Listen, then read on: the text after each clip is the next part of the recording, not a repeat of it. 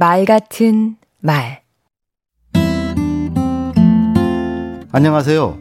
강원국입니다. 혹시 강연과 강의 차이를 아시나요? 저는 나름대로 이렇게 구분하고 있습니다.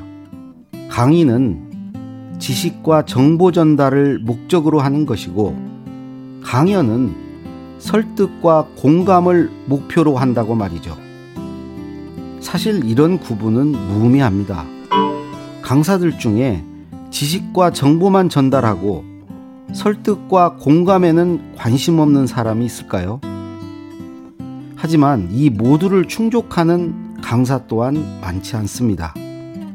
저는 강사로서 비교적 빨리 자리 잡은 경우인데요. 오늘은 그 비결을 말씀드리겠습니다.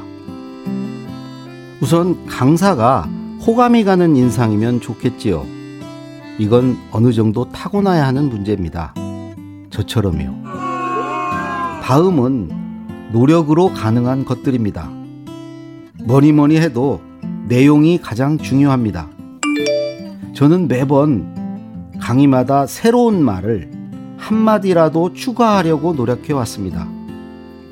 성장하지 않고 답보 상태에 놓여 있으면 저부터가 지겨움을 느끼거든요. 청중도 금세 알아차리고 외면합니다. 강의를 대하는 태도도 무시할 수 없습니다. 저는 단 한 번도 강의에 지각한 적이 없습니다. 한두 시간 전에 강의장 인근 카페에 도착해서 충분히 준비하고 연습합니다. 청중을 위하는 마음도 중요합니다.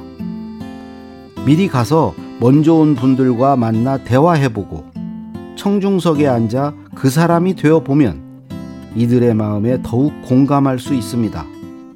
거기에 맞춰 강의할 수 있게 되지요. 끝으로 자기만의 개성을 가질 필요가 있는데요. 저는 세 가지 원칙을 따랐습니다. 첫째, 내가 가장 잘 알고 있는 것에 집중하자. 둘째, 내 경험을 말하자.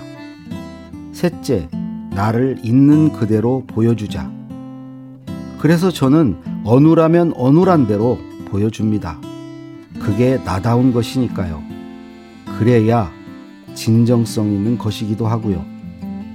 강원국의 말 같은 말이었습니다.